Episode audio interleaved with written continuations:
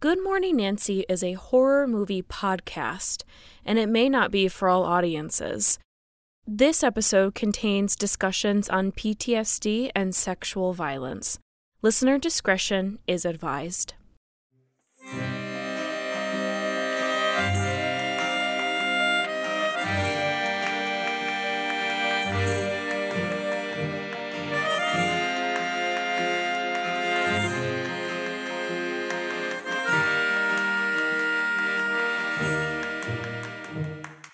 Good morning, Nancy. My name is Gracie. And I'm Abby. And if you're new to the show, welcome. This is season four, episode two, and we're so excited for you to join us. Gracie and I have been friends since forever, and we love talking about our favorite horror movies together and with you. All while drinking a nice cup of coffee. Mm. Mm. Today. wow, we really love coffee. We sure do. Uh, what were you going to say? well, today we'll be discussing director Joseph Zito's forgotten slasher, The Prowler, aka Rosemary's Killer. It premiered on October 9th, 1981, and it stars Vicki Dawson, Farley Granger, Lawrence Tierney, and Christopher Goutman. We're not shy about spoilers, so if you haven't seen this film, we highly suggest that you pause this recording and watch it. Still here? Okay, great. Then let's get this morning started. So, after graduating with his master's in psychology, Joseph Zito decided to scrap all of that and pursue his dream of making films. Wow, weird. Can relate. I actually thought that when I was researching him. Yeah. Hmm. So, he started off directing a film called Abduction, which is based on the Patty Hearst kidnapping, and then he directed a film called Blood Rage, which was yeah, which was an original work that he wrote and directed himself. Oh wow. I know. So for his third film, he was given a script penned by Glenn Leopold and Neal Barbera, who both wrote for Hanna-Barbera's cartoon Scooby Doo. Get out of town.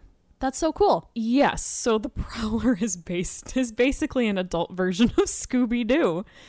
Well, where's the dog? That's what I want to know. That's true. There's That's no Great the big Dane. question. Mm. Well, they they failed there. Wow. Uh, so they wanted to do something different, right? So they wanted to ar- write a more adult murder mystery. So they wrote The Prowler, aka Rosemary's Killer. Zito had a small budget, so he cast a bunch of unknown actors and got all of the period piece costumes from a warehouse and the old cars from a collector who was willing to loan them for free. Oh, what uh, for free? He's like, "Here you go. Enjoy them and bring them back safe." Wow. yeah. He's super trusting. So, the most notable actors in the film are the Strangers on a Train actor Farley Granger and Lawrence Tierney, who was previously in Dillinger Born to Kill and at this time in the 80s would eventually star in Tarantino's Reservoir Dogs. Hmm. Renowned makeup artist Tom Savini had just finished working on a film called Maniac, which all of you die-hard horror fans know when Zito called him to help with special effects for the Prowler. And we're going to talk more about Savini later. Initially, Zito had wanted to shoot the Prowler in Avalon, California, where it is set. However, it was decided by Zito to shoot the film in Cape May, New Jersey instead, which he felt had a more ghost town quality. That's interesting. Yeah, so this is a California based film, but in it's filmed in New Jersey. It doesn't look like a California film. No, it doesn't look like Avalon, California at all. It does no. feel like an East Coast area. Yeah, it does. So, Cape May is a summer town and it's pretty dead during the off months. So, they filmed over a period of six weeks in October and November. According to the cast and crew, the locals of the town were really creepy and strange, and that's all I know. Wow. I don't know why they were weird and strange. I don't know what they did to appear weird and strange, but the info that I found was that they were really weird. Interesting. Yeah. I kind of felt the same way when I was in New Jersey, though. Just in general, New yeah. Jersey? yeah. What is that? Are any of our listeners based in New Jersey? Because if you are, Tell us what's going on down there. Okay, so initially, Avco Embassy Pictures, who had previously released the slasher Prom Night, which you guys can listen to our episode about Prom Night in episode 20. Prom Night. Everything is all right. It's a good episode and It a good is. movie. yeah. So, um, that company that distributed Prom Night expressed interest in distributing The Prowler, but the film was instead distributed independently in the United States by Sandhurst Films, which was a huge mistake because no one saw it. Oh. It was released under the title Rosemary's Killer in Australia and Europe, in a cut that is missing most of Tom Savini's beautifully done gore effects. What the even heck? It wasn't until 2002 that the film got a DVD release where everyone all over the world could finally see the uncut project. So, this film is a cult classic, Mm-hmm. and rightly so. And even though it has a die-hard following, the film is judged as being certainly polished, atmospheric, and suspenseful, though it's hardly original. Well, alrighty then. With that said, Abby, could you please remind us all of the plot? Sure. The film begins with a reading of a Dear John letter from World War II. And this letter basically says that the sender wishes to end her relationship with this mystery receiver as he's been away at war for far too long and she doesn't want to wait for his return.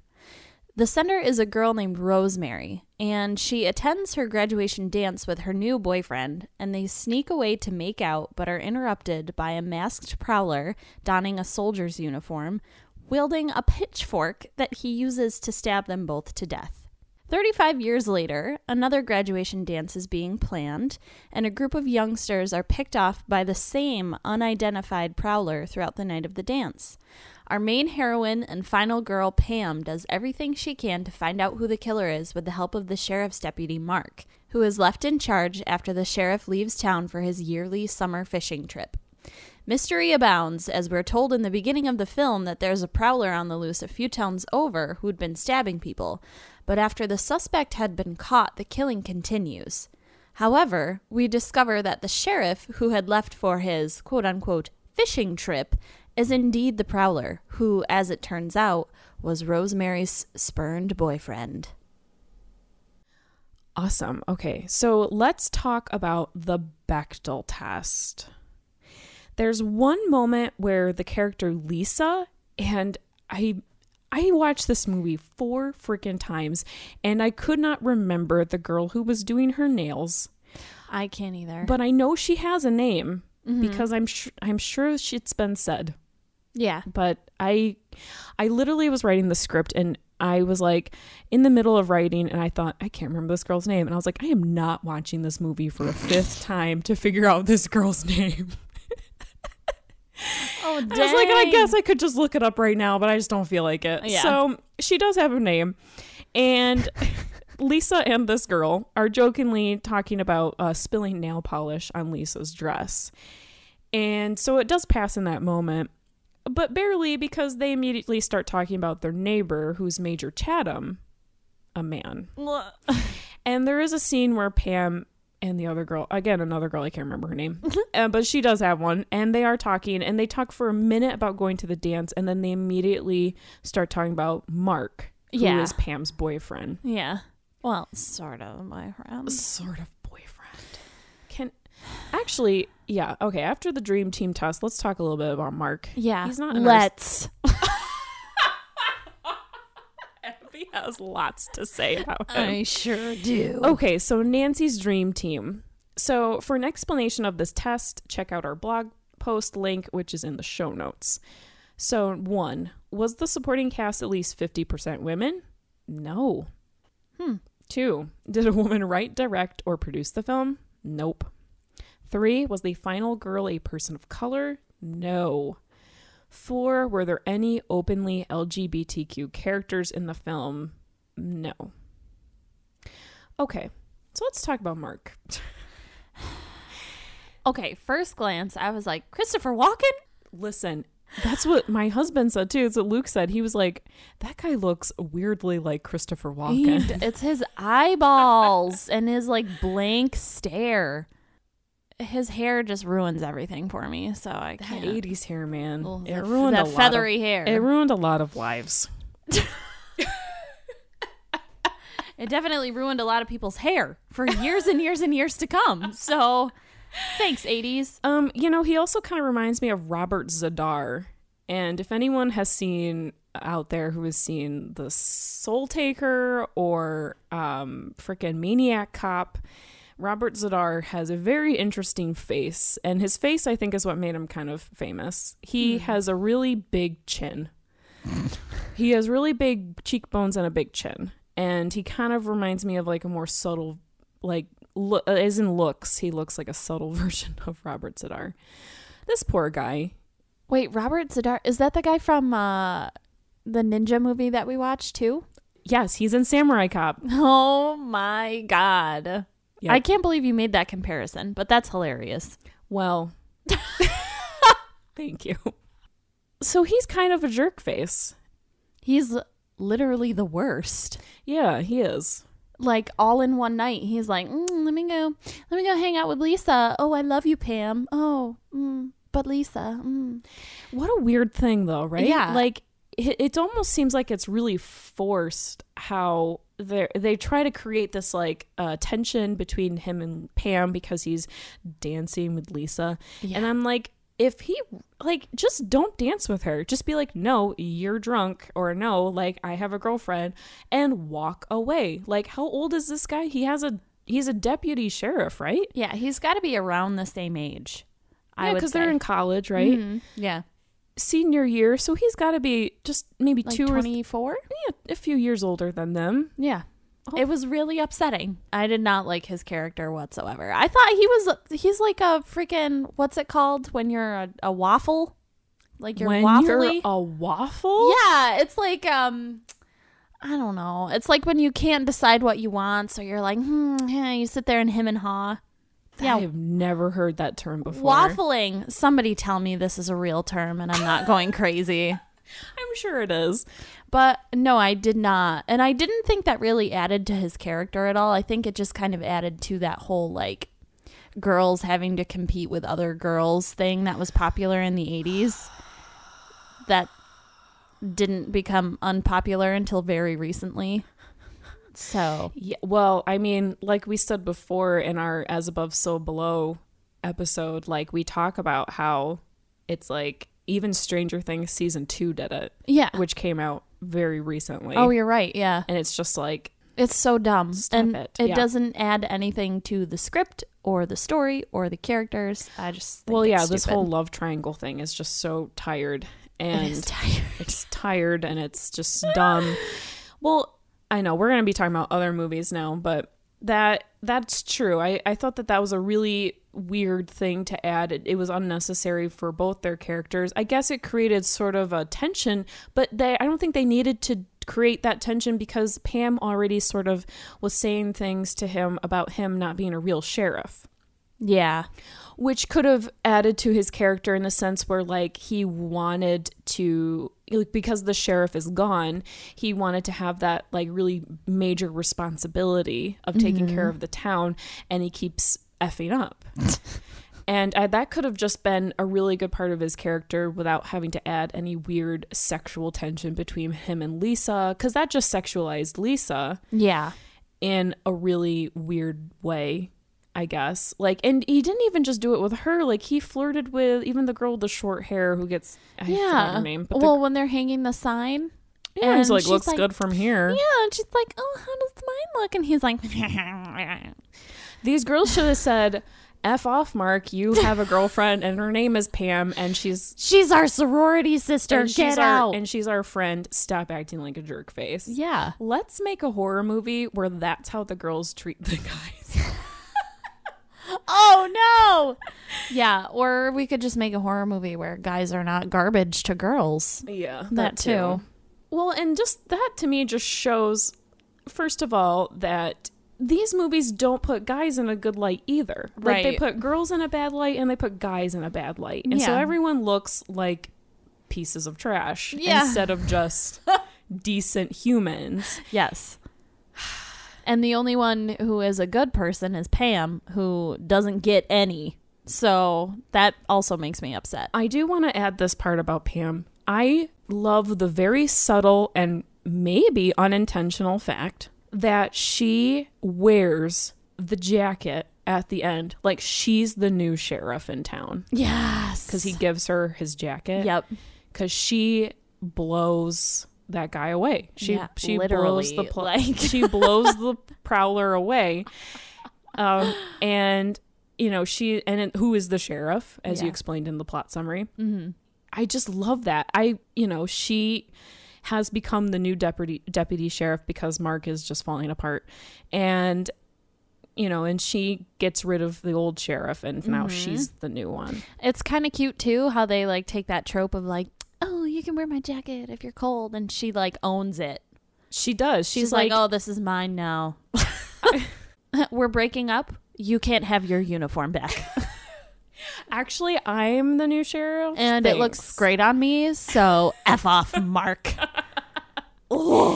So the ending is a little weird because it has a, a kind of a Carrie esque ending where like a character like comes back to life and grabs Pam. Mm-hmm. I don't know why she goes to the shower to look at their bodies.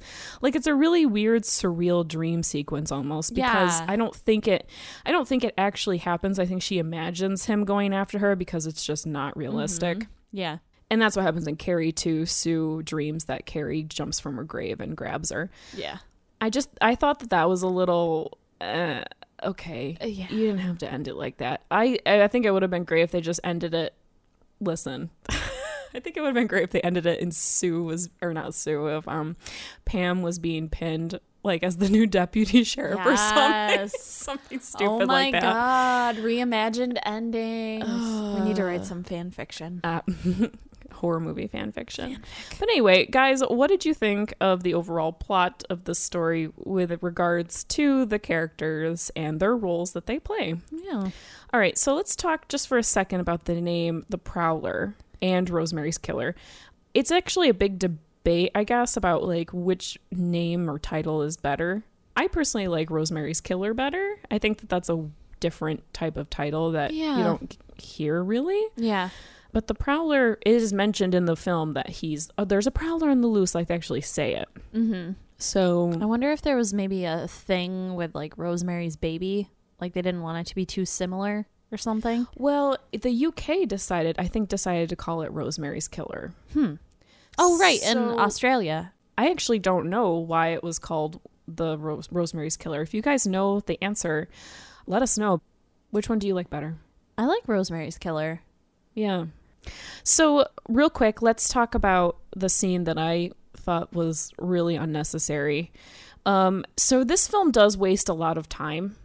And when on first viewing, it doesn't feel so bad, but if you've watched it four times like I have, you start to really notice where it really drags and it really sh- throws you, very much like Scooby Doo, which is kind of interesting, very much throws you in a very different direction than you want to go. Yes. because it's just gags, kind of really. Mm-hmm. And I know it's kind of weird to compare it to Scooby Doo because it's a children's cartoon, but it's like without all the f bombs and the you know boobs and the sex stuff that's happening in this like it kind of feels that way. And i think there's like this really ridiculous scene where the deputy mark he's trying to contact the sheriff at his hotel and he is talking to this guy who's this really pointless diversion Yeah. you know of because you said you already guessed it was the sheriff even Oh, without yeah. this scene Yes. because the scene is supposed to uh so what happens is mark calls the hotel and the guy who runs the front desk is like oh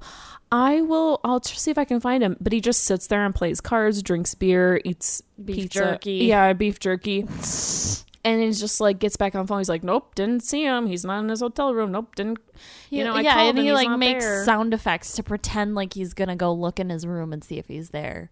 And it's supposed to make you think that the sheriff is there and the reason why they can't get a hold of him is because some guy is just not getting a hold of him for right, them Right. and then they're like you know whatever but it's so dumb because like you said it's already pretty obvious that the sheriff is the killer based on just circumstances of what's happening he's gone Yeah. they make a point to show that he's he's he's cast as an older guy and he's like oh i can't miss this fishing trip i'm going like on this Yeah. day and it's just like but mhm, okay so what do you Yeah. guys think of that scene did you think it was funny do you think it was dumb let us know. I was a little bit enraged. I was like, this is just making me mad. Good Morning Nancy is proudly sponsored by Recess Coffee. We wouldn't be able to create such great content without being fueled by their magical beans. And the great part is is that each batch of coffee is locally, artisanally roasted, and it comes from fair trade farmers. Gracie, what's your favorite blend?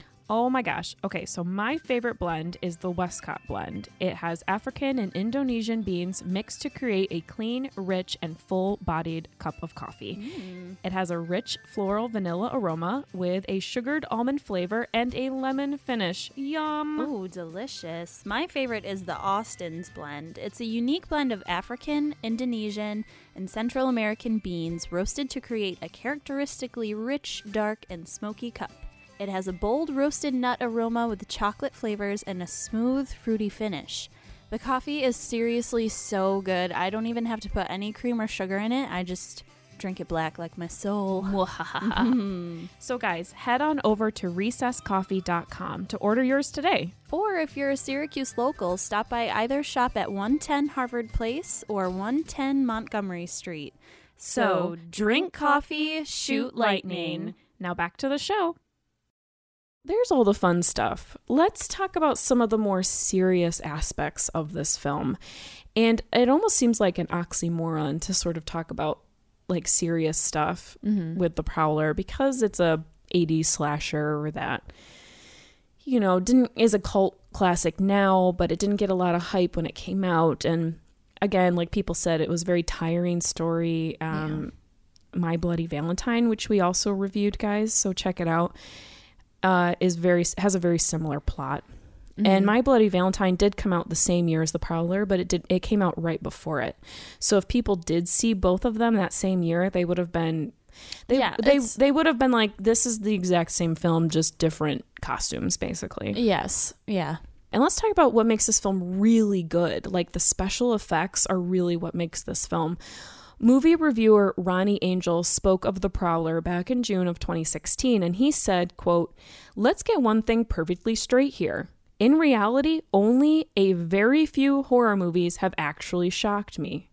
There have only been a few horror films I've seen that severely affected me. The mark of a truly great horror flick." and he lists The Prowler among his short list of very terrifying films. Hmm. And this is because of the special effects. Yeah. So Tom Savini, in what he personally cites as one of his as one of his favorite projects, The Prowler, absolutely raised the gore bar for this one Yeah. a movie reviewer by the name of Killian, and that's all I know about him. Uh, he reviewed this film on horrornews.net, and he said, "quote The effects in The Prowler are one of the main reasons to watch the film. The graduating students and any who get in The Prowler's way are disposed of in very violent fashion. This isn't limited to more pitchfork impalements, one done in the shower." A head is impaled by a bayonet. A young woman's throat is slit in a swimming pool, and heads are blown completely away by shotguns. Joseph Zito, who's the director, Joseph Zito's killer isn't happy with just using one instrument of death. And it is apparent that Savini had a lot of fun with creating these horrifying images of death. That's actually kind of interesting. This is one of the rare slasher films where the killer uses multiple instruments to kill people. Because usually the weapon becomes like pretty iconic and associated with a character. Yeah, but the Prowler, I guess he uses the pitchfork a few times, but he does use multiple weapons in this film. So it's that's where it differs from My Bloody Valentine. Also, is that the the killer in My Bloody Valentine uses a pickaxe. Yeah, that's so true. And that, I mean, I'm trying to think of any other slasher films off the top of my head where the killer uses different weapons. Yeah. Guys, let us know. So, in December of 2016, for Dread Central News, David J. Wilson wrote, quote, Taking entire days to film, the shooting schedule was built around executing these set pieces that are some of the most realistic and mean spirited murder scenes ever committed to celluloid. Yeah. These are not just quick hack and slash, then cut to the next scene kills we are used to seeing in stock and slash flicks. as they are far more drawn out, making us watch every excruciatingly explicit detail of the victim's demises. Yikes. This is mesmerizing, gortastic imagery. He's correct. You know, when I first saw this film, and as I started watching, I thought, okay, this is just a regular, everyday slasher flick. It's not even the first kill because the first kill's pretty interesting, where he stabs both of the the boyfriend and girlfriend with the pitchfork. Yeah. The second kill, where he stabs the guy in the brain, That was rough. That had sound effects. like it hurt when I saw it. Like I felt the hurt. Like my my head started like feeling weird. Yeah, I was like, oh, don't like that. don't like that. And I think that whole movie changed for me after that. I thought, okay, this is going to get pretty serious. Like when it comes to gore. And I didn't know at the time that Tom Savini had done the effects until the credits. And so I was very pleasantly surprised to find out that it was him. And what's also kind of interesting is that he is the prowler in all of those scenes. Uh, the actor who played the prowler who was just walking around and stalking everybody was actually not Farley Granger who plays the sheriff. It was the assistant director. Oh. And so he would actually be in the scene, right, as the prowler, and he was directing people to do what they needed to do Yeah. in char- as his character.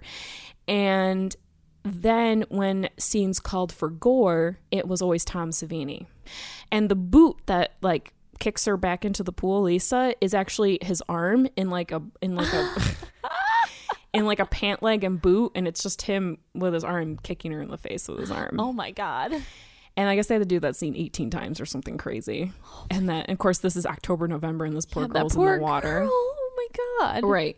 So, but that was always Tom Savini, which actually makes it kind of interesting to watch these scenes because he had to be in control of making sure all of this gore worked. Right. Well, I mean, who better than the person who actually created it? Right, exactly. So, I wanted to talk about the effects in The Prowler and our reactions to it first before letting all of you guys know about Tom Savini himself, because I think his history will really bleed into our next topic well. And that's no pun intended, but there you go. Wow, dad jokes. Okay. So here are some excerpts from David J. Skal's book, The Monster Show. Quote Tom Savini didn't want to go to Vietnam. He wanted to make movies. Savini had grown enthralled by horror movies and enjoyed creating makeup effects. Lon Chaney Sr. was his idol. Unquote. And for anyone who might not know who Lon Chaney Sr. is, he is the actor who played the Phantom of the Opera in the silent version. And he is known for his amazing special effects uh, from the early 20s and even before that, I think. So Savini had actually already enlisted in the army and was sort of a part of a pick your own program type deal because he didn't get drafted. He actually chose to be in the army. ah. Uh, so he was able to actually pick what he wanted to do. Well, that's sort of nice, I guess. I mean, it's probably like, if I have to go, well, here's what I'm going to do. He actually chose combat photography, which is also known as combat camera.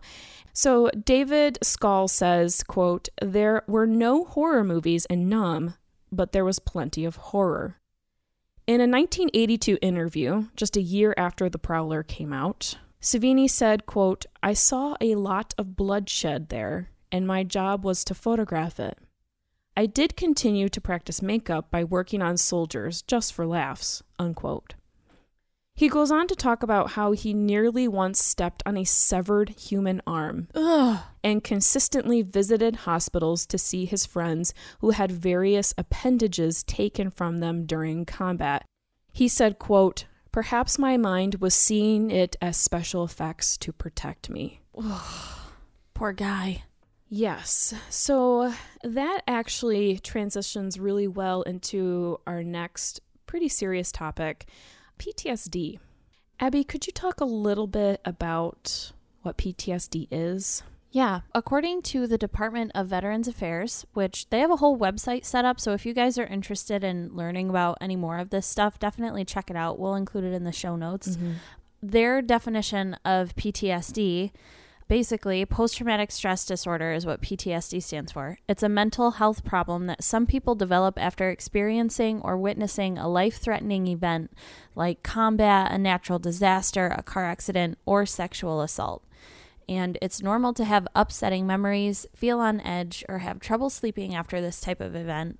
And at first, it may be hard to do normal daily activities like go to work and go to school or spend time with the people that you care about but most people start to feel better after a few weeks or months.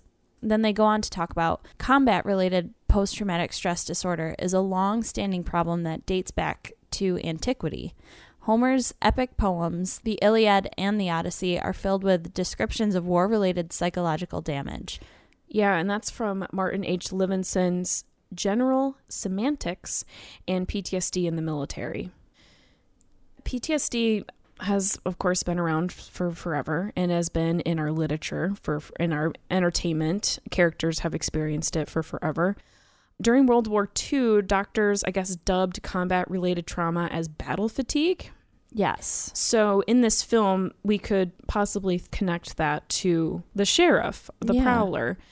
I guess another thing is it was called combat neurosis and combat exhaustion and after the Vietnam War in 1980, the medical world acknowledged PTSD as a legitimate medical disorder by listing it in the DSM 3. So before PTSD was established in the psych world, this also comes from that same website for the Department of Veterans Affairs. It was said that up to half of World War II military discharges uh, were said to be the result of combat exhaustion. And CSR combat stress reaction was treated using um, this thing that they called PIE, which okay. meant proximity, immediacy, expectancy. And these were like the principles that they used to treat these people. And it required treating casualties without delay and making sure sufferers expected complete recovery so that they could return to combat after rest. Whoa. yeah they said that the benefits of military unit relationships and support became a focus of both preventing stress and promoting recovery, which, like, okay, it's good that they were trying to implement something, but I mean, it didn't really help that much because you are still dealing with the PTSD of war. So there really wasn't too much treatment or help for discharges for, in World War II. It was sort of like get over it yeah. soon because you're going to have to go back. Yes. oh, so they were like, well, we understand that you're under a lot of stress, but um, we need you. So, I mean, World War II was a war that we won. Mm-hmm. And in that sense, there's some sort of relief. But then you think about Vietnam mm-hmm. and how it was so incredibly pointless and sad for everybody. Yeah.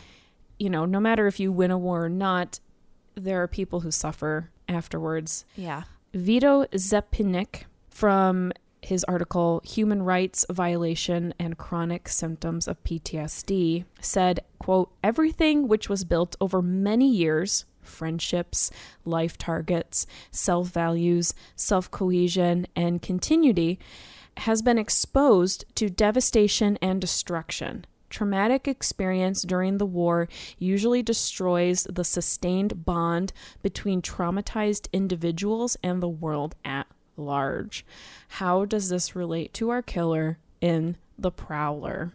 Well, like we were just talking about with the whole pie thing, they kind of expected soldiers to rely on each other and kind of like bounce back with each other. But when you're dealing with a unit of guys who are like completely ruined and traumatized because they weren't prepared for the horrors of war like how do you expect them to get better? Yeah. So and i think that's exactly what they were saying in this study. As far as the the prowler the main killer sheriff Fraser it didn't really seem like he had that camaraderie to be he able seemed like he seemed alone. Yeah he was a loner. He, he seemed, didn't marry. He didn't have kids. Right ooh, that transitions really well into another thing we're just about to talk about. So, I we want to make it clear that not everyone with PTSD becomes killers. That's not true. No. Very someone very very close to me has PTSD and that does not make this person uh, a psychopath. No. That's not the case. What we're just trying to do is sort of connect some dots as to why maybe he could have been this way. Uh, he could have just also been a really bad person from the very beginning Yes. and be maybe an incel, Yeah. which is of something that's very different from someone who suffers from PTSD. Mm-hmm. So let's talk a little bit about incels. Oh God. So the term incel comes from the words involuntarily celibate. So the killer's motivation, okay, so he's angry that Rosemary, aka Frances Rosemary Chatham, sent him a Dear John letter and he got upset with it. And instead of just like moving on, finding a new girlfriend, he kills her And her boyfriend. and her current boyfriend, who actually might be kind of a jerk, but it doesn't, it still Doesn't deserve it. doesn't deserve it, it's still her boyfriend. So um, she actually sent that letter to him on March 12th, 1944. And then she must have met Roy, who was her new boyfriend, during that time or on New Year's. But I think she met him during that time, and then they were didn't have sex or didn't do anything sexual until New Year's. Because remember, he says at the beginning, he's like, "Don't like remember New Year's? Like we had sex on New oh, Year's." Oh yeah. Yep. Yep. Yep. And she was like, "That was different because I was didn't know what I was doing." And I was like, "Oh no." Oh God. That's why I think that this guy might not be the best. anyway, he's a different type of toxic. You're drunk. Let me just have sex with you. Yeah, it's a different type of toxic masculinity. Anyway, she's at least been with this guy for about almost half a year, more than half a year. Yeah. Yeah. It's been a while, and it's like he just he couldn't get over it. In the past few years, a subset of straight men calling themselves incels have constructed a violent political ideology around the injustice of young, beautiful women refusing to have sex with them.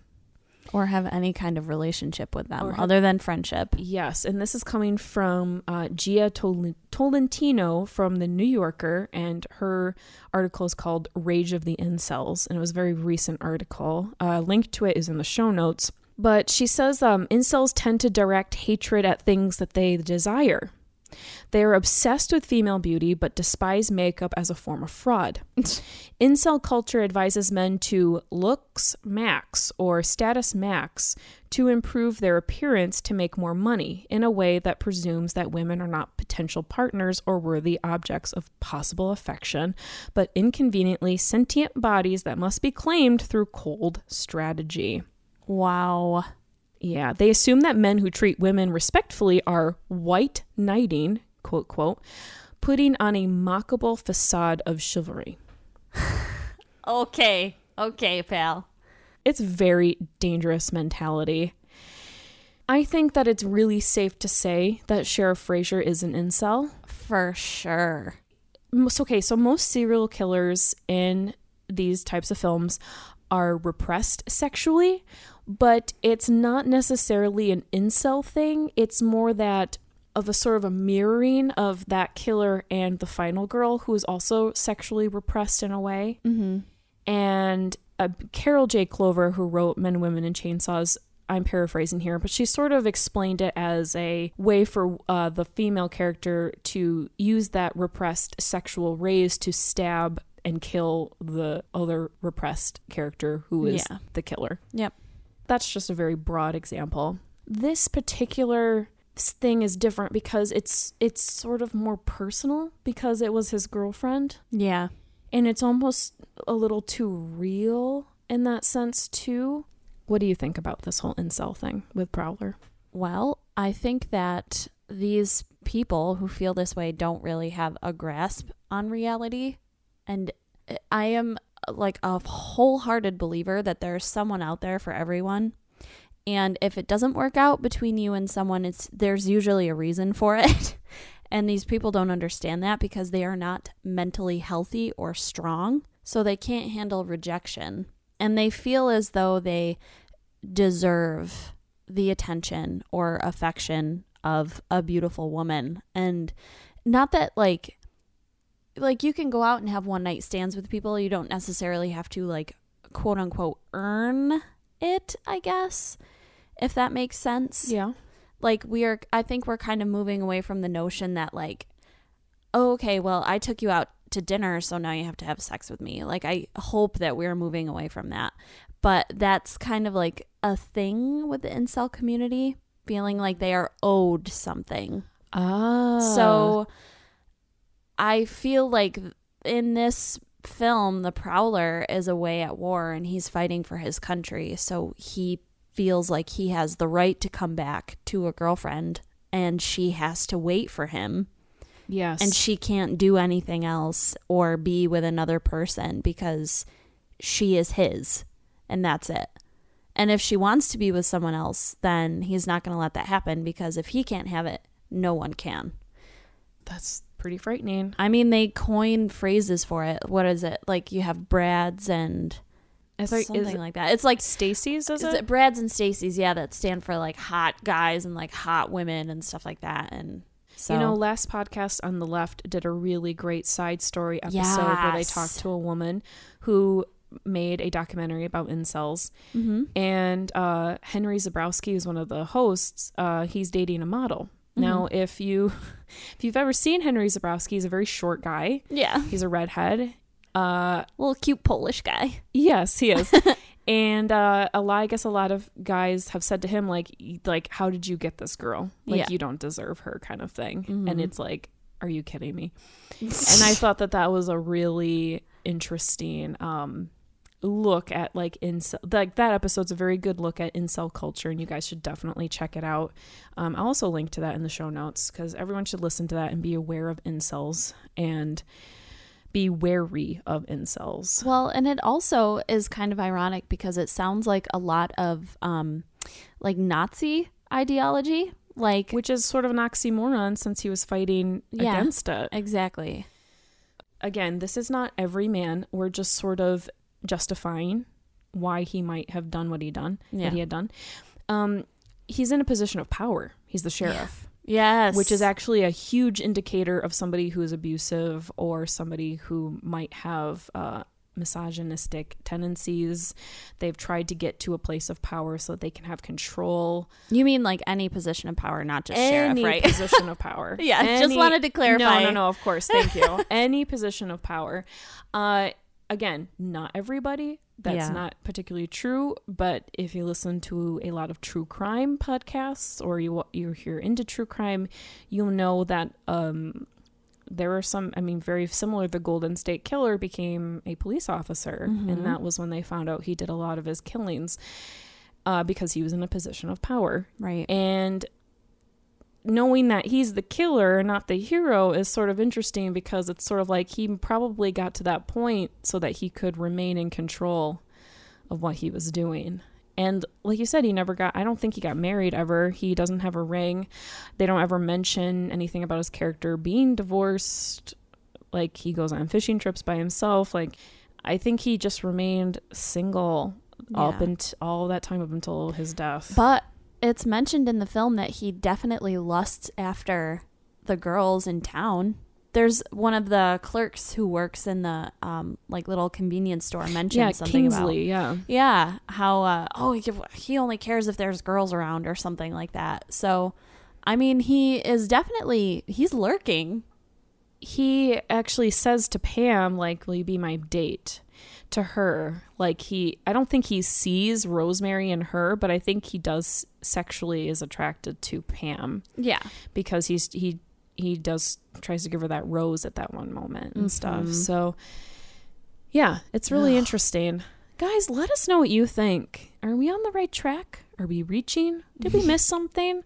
Let us know because we want to have this conversation with you. It's really interesting. Yes. All right, so final thought. Mm-hmm. It's obvious that war and horror work well together. War is hell, and hell is horrifying. Films like Aliens, Dead Snow, Predator, and Death Watch take place during a time of war or combat in general, and it could also be argued that these movies lean more towards action rather than horror. But there are other horror movies that might not be recognized as military or war movies because they take place in a time of peace and there's little to no combat, or action. Hmm. Jacob's Ladder and House are both horror films about Vietnam vets who have come from war and have come home but suffer from terrifying visions, or they must fight metaphorical ghosts and demons. Death Dream is about a soldier who comes home, but he comes home as a ghost and haunts his family. And then, of course, we all know what The Prowler is about. Mm-hmm. The horror of war doesn't stay on the battlefield. It follows you home like a ghost and it haunts you and your entire family, possibly forever. This doesn't just go for soldiers and their families. This could also work for innocent bystanders and civilians caught in the crossfire. Yes. So this war could also be metaphorical. Guys, let us know what you think about that. And if you guys know of any articles or books that talk about horror movies and the military, that would actually be really helpful. I actually was pretty surprised to not find a lot of information about this. Mm-hmm. We have a lot of books on the philosophy of horror, uh, how of women in horror, but there's really nothing about this type of subgenre of horror, military horror. Yeah. So, guys, let me know if you know of any articles or books. I really want to read about it. Yeah, for sure. Well, guys, thank you so much for joining us for this episode of Good Morning Nancy. Don't forget to check out our merch shop. We've got mugs, sweatshirts, and t-shirts. Go to goodmorningnancy.com slash merch and click the shirt icon to be taken to our shop. Yeah, and if you'd like some extra sweet content in your coffee, head over to patreon.com slash good morning Nancy. And for just a few bucks a month, you can receive some fun extra content like bloopers from our show, new movie and trailer reviews, and so much more. Don't forget to leave a five-star review on your favorite podcast app. It takes just a few minutes to rate and review our show. It really helps us receive recognition and helps new listeners who are interested in horror find us. Follow us on social media Twitter at Good Morning Nan, Facebook at Good Morning Nancy, and Instagram at Good Morning Nancy Podcast. We love you all to death. Have a great morning. Bye.